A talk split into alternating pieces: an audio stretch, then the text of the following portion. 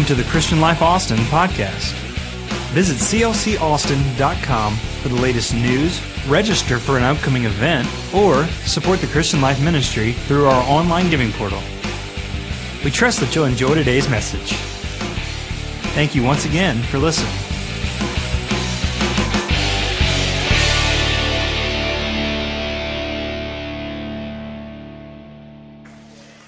I want to talk to you today about secrets of a successful life. I want to talk to you about it today. We're glad to have guests with us today. Tom Meckler and his precious wife are with us. Tom is from way up in the panhandle of Texas. Uh, he would call it the good part of Texas. I was raised out in West Texas, but what a joy to have the Mecklers with us today. And also, we have some new people that have come to be with us today. So if you're sitting beside somebody that you don't recognize, you don't recognize, they could be a guest today. So why don't you act like you really like people while you're sitting there beside them, all right? Angels shredded the blue sky. It was an air show like none other. The famed Blue Angels of Pensacola, Florida were the featured event. The top of the Top Guns plied their sophisticated aircraft above the amazed crowd. Only the best pilots could be a part of this group. Each was incredibly brilliant. They were talent. They had a lot of savvy and understanding. Each shared in the same honor. He was a part of the leading edge of our nation's defense. Yet above the crowd this day, the leading edge grew ragged. A serendipitous set of events unfolded that led to hero- heroism and tragedy. One plane, piloted by Captain John Ferrier, developed engine trouble. At first, the crowd thought it was part of the performance. Soon they realized it wasn't. Puffs of smoke billowed from his jet. Through the earphones, through the earphones that he had on, he heard his superior saying, John, eject eject. But the canopy of the airplane remained intact over its cockpit. Again, the commanding officer radioed John. This time he pleaded, Bail out, John, bail out. Bail out. He did not because he couldn't, he simply wouldn't. John could have saved his own life that day. It took a mere flick of a button. But something restrained him from in the uncertainty as to where his unmanned craft would land. He did not realize where it would land. It would crash perhaps into thousands of innocent bystanders below or into a nearby houses, and the potential loss of life kept him from bailing out. Finally, the last plea bail out, John, the commander shouted for the third time. The stress of the G force was so great that all John could do was acknowledge that he hurt his superior by punching the control stick, which sent short puffs of smoke. This was language that the pilots understood. John was conscious and still in control. The plane, sheathed in flames, quickly lost altitude. All eyes watched as the plane made a sudden turn toward the only vacant place and piece of property in the area. There, in a small meadow, John's plane crashed like some purposeful meteorite. It took tremendous courage for Johnny not to hit the eject button. It took a fortitude that only few could understand. Captain John Ferrier left behind a wife and some beautiful children. Yet when his widow came to collect his belongings, she found a small piece of paper tucked in the corner of his wallet that explained his actions that day. On this paper was printed John's priorities in life, the reason which caused him to give his own life that others might live. In a few minutes, I will share those words, but right now, I believe they form the secret of a successful life. The book of Matthew, chapter 27, says it this way He saved others. Speaking of Jesus Christ, Himself, He cannot save. Say it with me. He saved others. Himself, He cannot save. Years ago, there's a lady named Barbara Johnson who wrote a book entitled, Where Does a Mother Go to Resign? The title provokes thoughts almost ludicrous. Where does a mom go to resign? To the bathroom? Does she take two hour showers? Where does a mom go to resign? Does she go outside and mow the yard and keep the kids locked in the house?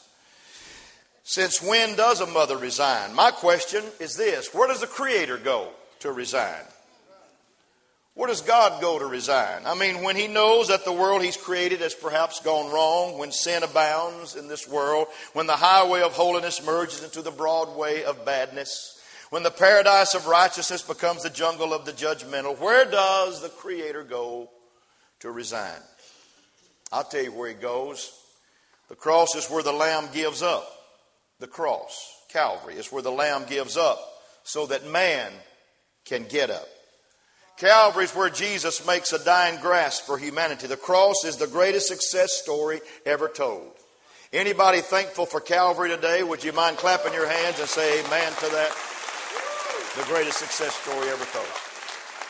Earth was redeemed by one who lost, who lost to win it all. Golgotha is that skull shaped hill located on a heavily traveled Jericho road. Romans hung their prisoners there so that the passerbyers could see them and be forewarned. You do wrong, this is your punishment. Yet hung between those two thieves, the Savior seemed anything but a success. The religious aristocracy mocked him. The travelers wagged their head and kissed at him, and some spit on him, and others cursed him. The common sentiment was simple He saved others, He Himself, He cannot save. So they came and said, If you're the king, come down. Press the button, eject, escape. Call your 12 legions of angels to shred the dark sky and come and save you. Yet 2,000 years prior, we witnessed the captain of our salvation. What was found in the wallet of John Ferrier, the same, same situation. It was not written on paper for the captain of our salvation, but the Lord's was written in human flesh against the backdrop of heaven. He just loved people enough to give. Jesus showed it all, the makings of a successful life. Before I go further, let me say this on the Lord's behalf. Let me preach a little bit here today, if you don't mind. One of the best secrets of a successful life living, successful living, is who you let define you. Who do you let define you? What do you let define your world? So often in living for God, the great struggle that we have is people that allow the enemy of our soul to define who we are in life when we are living for the one that came to save us. In our walk with God, there are two key influences it's God, or good, and the enemy, which is evil. God and all of his helpers, and Satan and all of his help. God is known as our advocate. Would you say advocate? The enemy is known as our accuser. Would you say accuser? God always sees us in the best light possible. He always sees us in the best light possible. He always sees us in the best light possible because He sees us through the blood of Jesus Christ. Even, even in the Old Testament, when the Ark of the Covenant was established as where the presence of God would be. And once a year, the priest would slay a lamb and take the blood, pass the laver of water, and into the holy place and into the Holy of Holies. And he would take that blood, hallelujah, and he would pour it on the mercy seat and pour it on four corners of the Holy of Holies. And it was then when he poured the blood, when he poured the blood, inside that ark was the law. And the law was too, it, it was too rigid and we could never live up to it. Inside was Aaron's rod that budded. Inside of there, inside of there was the table or the, or the pot of manna that never melted. But the law was in there. And so the blood had to be applied to the law. The blood had to be applied to the law. And when the blood was applied, the glory of God came down. And the presence of God filled that house. And the priest came out and said, We have been released. God has forgiven our sins another year. Can I tell you something? Since Calvary, every time God looks at you, He doesn't look at you as the law looks at you. He doesn't look at you as an Old Testament looks at you. He sees you through the blood of Jesus Christ. And the only way He can judge you is through the blood of the Lamb of God. Somebody ought to get excited about that today. That's how He sees you. Amen. Amen. If you don't take time to take your issues and your problems to God, we will end up being unduly influenced by information that's not always beneficial to us. If you study the life of Abraham, you see this. You see facts. Everybody say facts. Abraham lied. Abraham struggled. Abraham took shortcuts and just played, made plain dumb decisions. However, if you read what God said of Abraham in Hebrews, he said he staggered not at the promises of God. How could a God say that Abraham staggered not at the promises of God only one way. He saw him through mercy. He didn't see him through the law.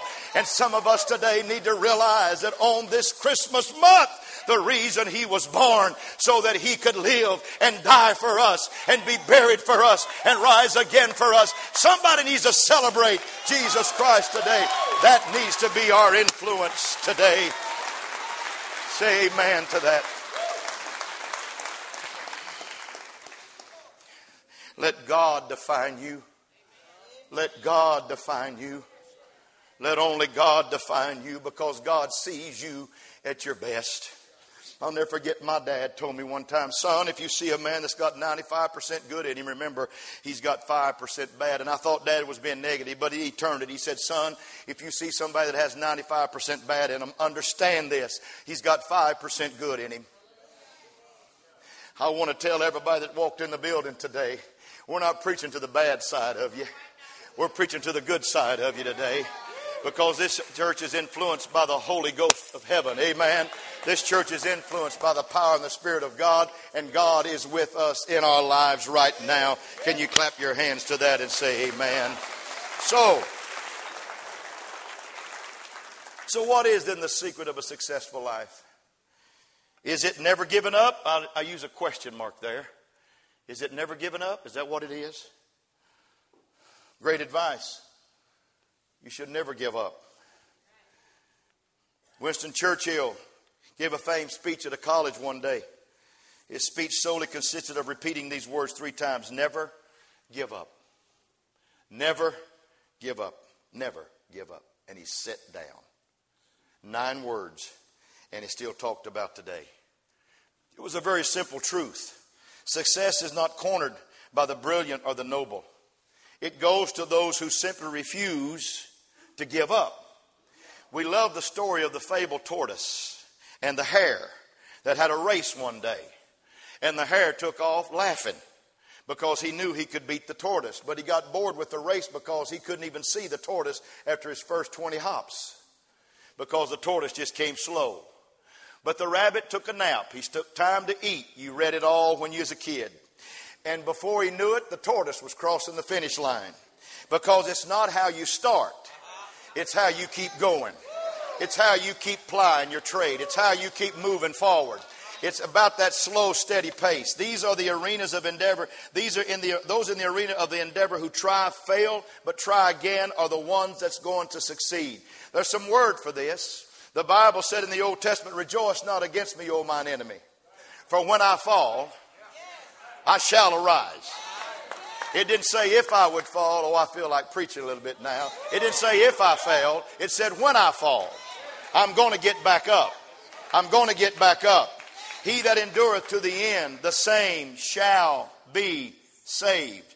Be thou faithful unto death, and you shall receive a crown of life. With patience and perseverance, the snail made its way onto the ark. It got saved just like the other animals got saved. Ten years ago, the oldest woman to ever climb Everest reached the summit.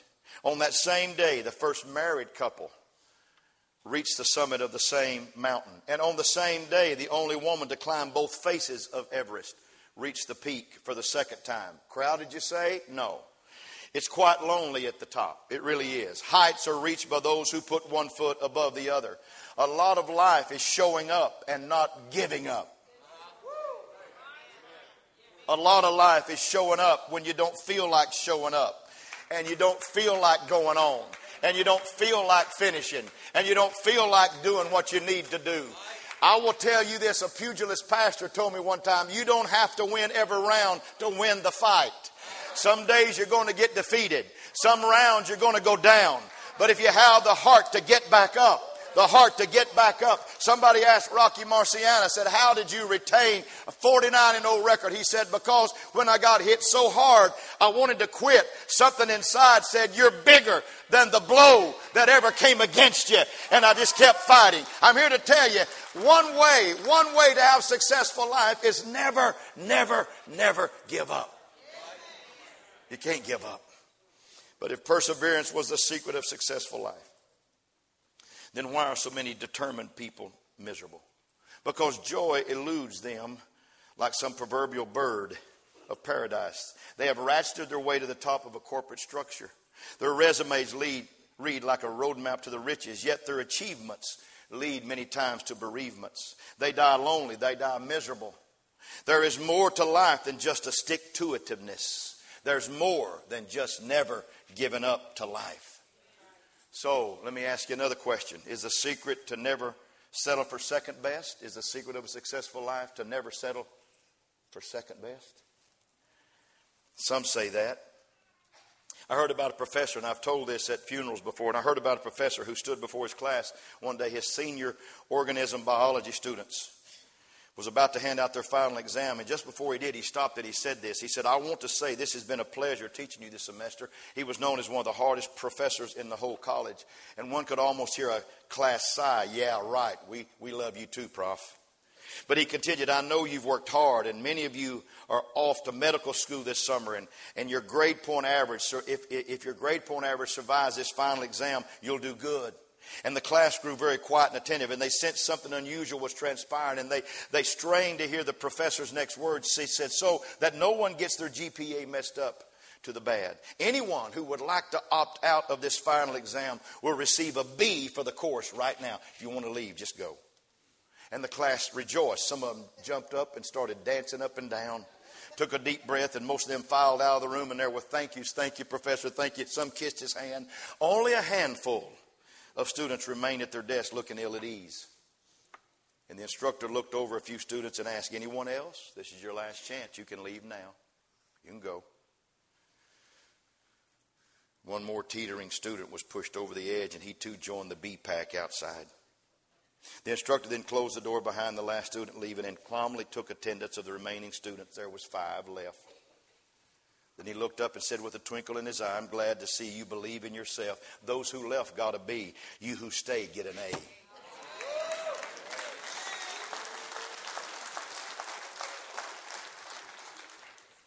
Let me tell you again on this December 7th never settle for second best. Never settle for second best. Good is the enemy of best. The primary is easily seduced by the secondary many times. Good lessons. Too many people opt for the path of least resistance.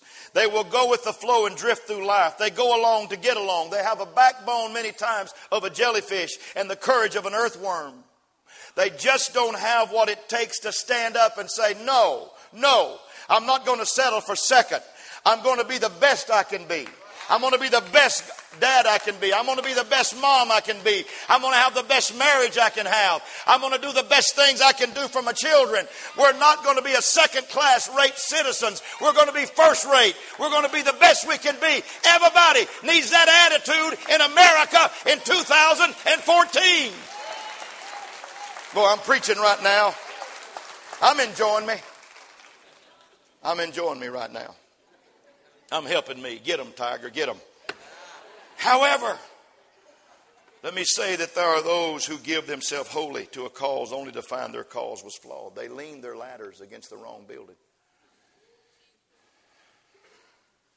They lean them against the towers of Babel. Confusion. They never are completed and filled with confusion. They climb the wrong beanstalk. Have to change their name from Jack to something else. They never find the goose that laid the golden egg. You know why? I'm going to give you two reasons because success is more than just persistence, it is more than just reaching for the best. And here I'm going to preach to you now. The secret of a successful life is found at Calvary.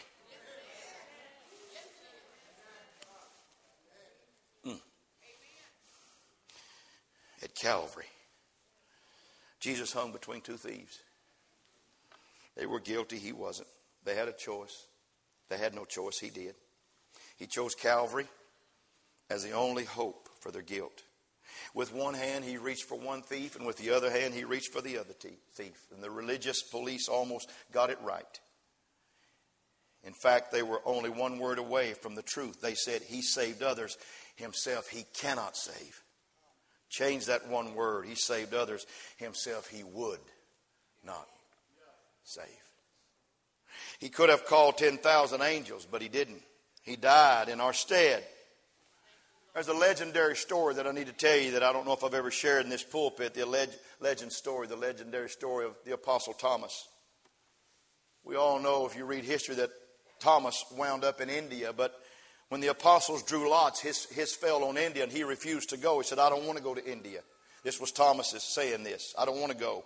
So the other apostles, not just the 11, but the other apostles captured him, the ones that had made apostles, captured him and sold him into to a slave to a man who had came to Jerusalem to, in search for carpenters. And he was assigned to build a new castle for the king of India, legend says. Thomas, the apostles, assured the man would be just the man to oversee the construction of that castle. And once in India, Thomas gave away the money for the castle to the poor. He didn't spend it on a castle, assuring the king that the palace was in progress. Finally, the king asked Thomas if his palace was finished, and Thomas replied, Yes.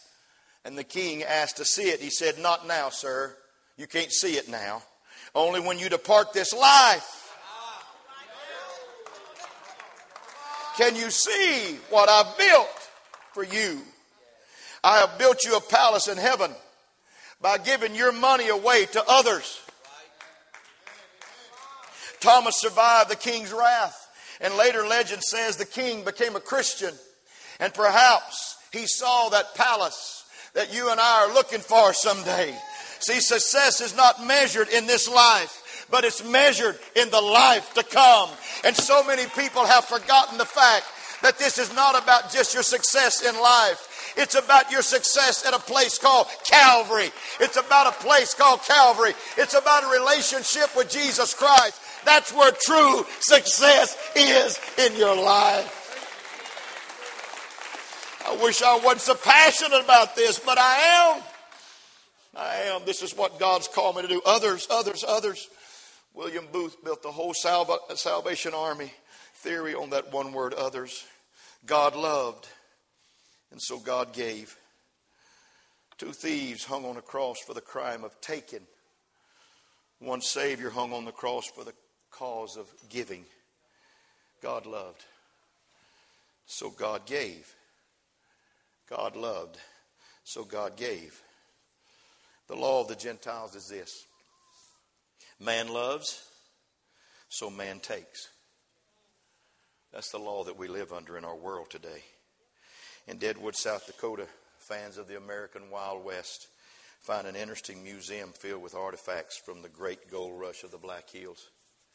And an inscription reads there of the beleaguered, doomed prospector. It said simply this I lost my gun, I lost my horse, I'm out of food, and the Indians are after me.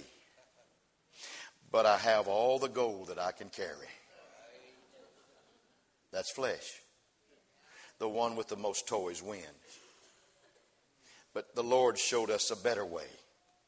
Not about pleasing ourselves, but about serving others. This Christmas, I know this is a tough message to preach to people who are successful, but this Christmas, do you think we could just kind of ease back from ourselves? And maybe put some more preeminence on the God of our life? This Christmas, wouldn't it be neat to sit around the tree? And before you open your gifts this Christmas, wouldn't it be a neat thing to have everybody gather around and just bless one another in the name of the Lord Jesus Christ and say, God bless our family. God bless our family. Wouldn't it be neat for a dad to stand up and say, Kids, the only reason we are blessed today is not because I'm so passionate about life and not because I don't say that I've got to settle for nothing more than the best, but because God has helped us this year. Wouldn't it be neat to put our hands in the hands of the Lord, really the one that only one that can save us to another life? Wouldn't it be a great Christmas to have that kind of Christmas and to say, God, I love you this Christmas? And I promise you, it would cause your gift opening to be so successful because when God is put first, everything else is so wonderful in life. Clap your hands and rejoice to that right now. Rejoice to that right now.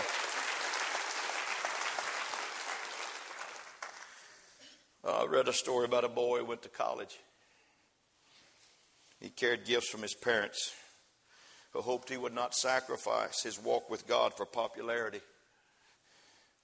So the gift hung above his desk in his dorm, and it was framed piece of parchment upon which were pinned the words, I am third. I am third. Everyone wanted to know. He said, When I graduate, I'll tell you. At graduation, he stood up and he said, When I left home, Dad and Mom wanted me to keep my values, my God values. And some things they didn't want me to sacrifice. They wanted me to keep God first. They wanted me to put others second. And they wanted me to put myself third. For four years, he was one of the most popular boys in college. He was voted into everything because I think he understood what his priorities were in life. God is first, others are second. I am third. And oh, by the way, Captain John Ferrier, I told you I'd tell you when his widow rummaged through his locker looking for his personal effects, she opened his wallet. And a tiny piece of paper fell out, and printed on the paper were three phrases God first, other second, myself third. The genius who is selfish is foolish. The talented person who is thoughtless is to be pitied. And the wealthy person who is callous to the needs of others is really a pauper. But the one who goes first is the one who is concerned about those that are coming last. The one who leads is always preparing for the ones who follow. And at the head of this thing is one who always put others first. This is the secret of a successful life. It's God first, it's others second, me third. And you know what? I was a little fearful about preaching this message today to this congregation. But then the Holy Spirit reminded me that I don't pastor a normal congregation. I pastor people that really understand the concept of what it's all about. And so can I just can I just say something very grateful to this congregation? Four times this year we were privileged to feed the homeless and hungry of our city. I want to say thank you, Lord, for giving us the means and the finance to do that at Christian Life Church. I want to thank you for that. Every Friday, we have a food bank here and we feed 35 to 40 families every week. We run out of food we have to put money back in our food pantry. But it's all about others. If a church is going to be a leader of a city, it must have something to be concerned with with those that are falling behind us. The Bible says, the Bible says that they left corners of the field in the Old Testament. They didn't cut down the whole harvest.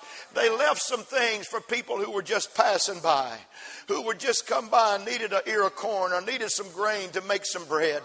Don't harvest the corners of your field. I want to thank God for a congregation today that hadn't harvested all the corners of our field. I want to thank you because you have put God first in your life.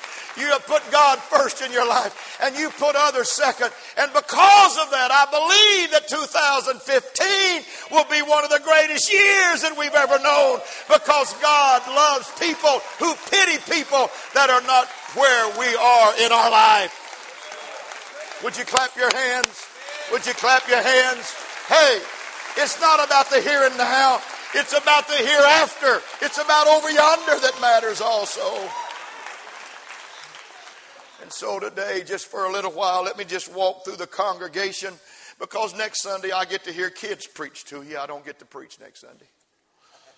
And the next Sunday will be my last Sunday to minister because on my birthday there's a guest speaker coming. They've got something planned. They think I'm getting old or something. I don't know.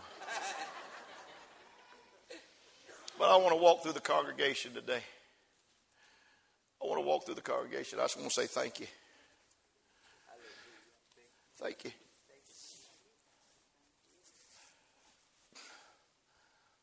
Thank you for not being so rigid about yourself that you had enough to give to a cause that's greater than yourself. Thank you. Thank you for being the kind of people that are bendable in the spirit, and you're broken in the presence of God. Thank you for understanding that God is really our portion and nothing outside of Him, if we don't have Him, really matters in life.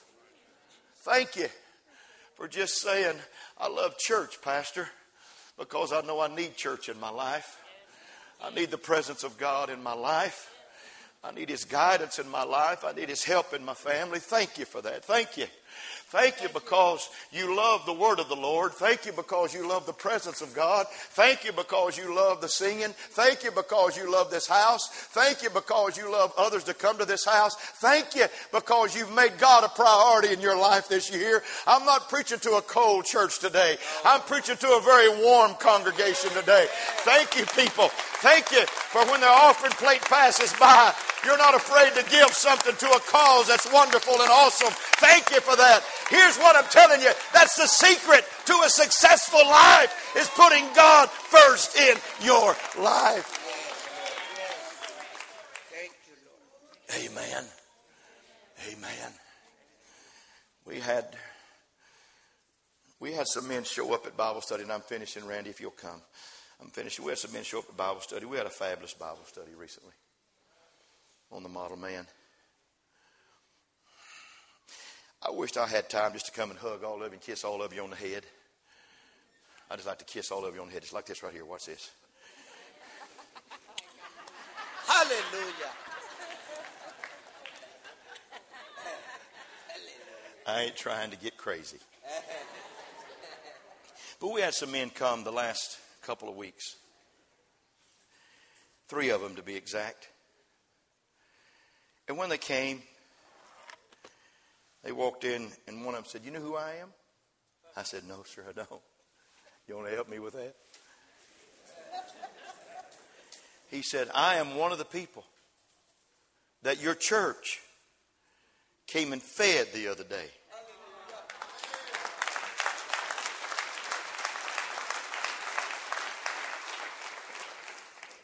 Wouldn't it be neat? Back, let me back up. No, I'm getting ahead of myself. He said, and I got some buddies with me. And so he brought him in. He said, Hey, this is the pastor of the church that blessed us on Thanksgiving. And I looked at him. I said, Okay, guys, listen, here's the catch. If you're going to eat, you're going to stay for study.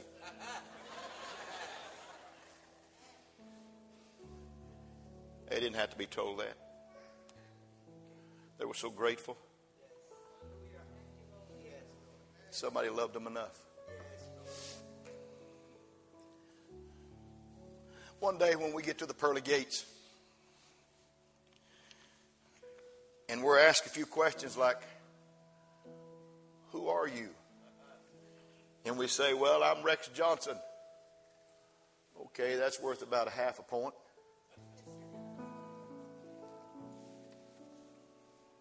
Who are you? Well, I pastored a church in Austin, Texas for a great number of years. Well, that's about a half another half point. Who are you? Well, we saw a bunch of people get baptized. We saw tons of people receive the Lord, and we saw tons of people receive the Spirit, and we saw tons of people, their life changed and turned around. Uh huh. I'll give you five points for that. And then you'll catch it. Who are you? I'm a child of God, saved by the grace of God.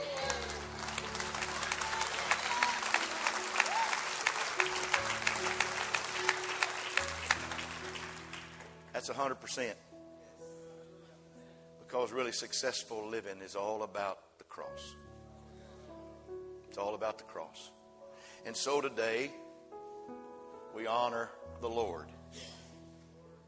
We honor the Lord. Call upon the Lord while He's near.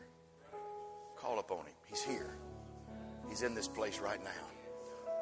Would anybody like to just stand to your feet all over the building and just lift your hands and say, Lord, you're first in my life? Would you do that right now? You're first in my life. Come on.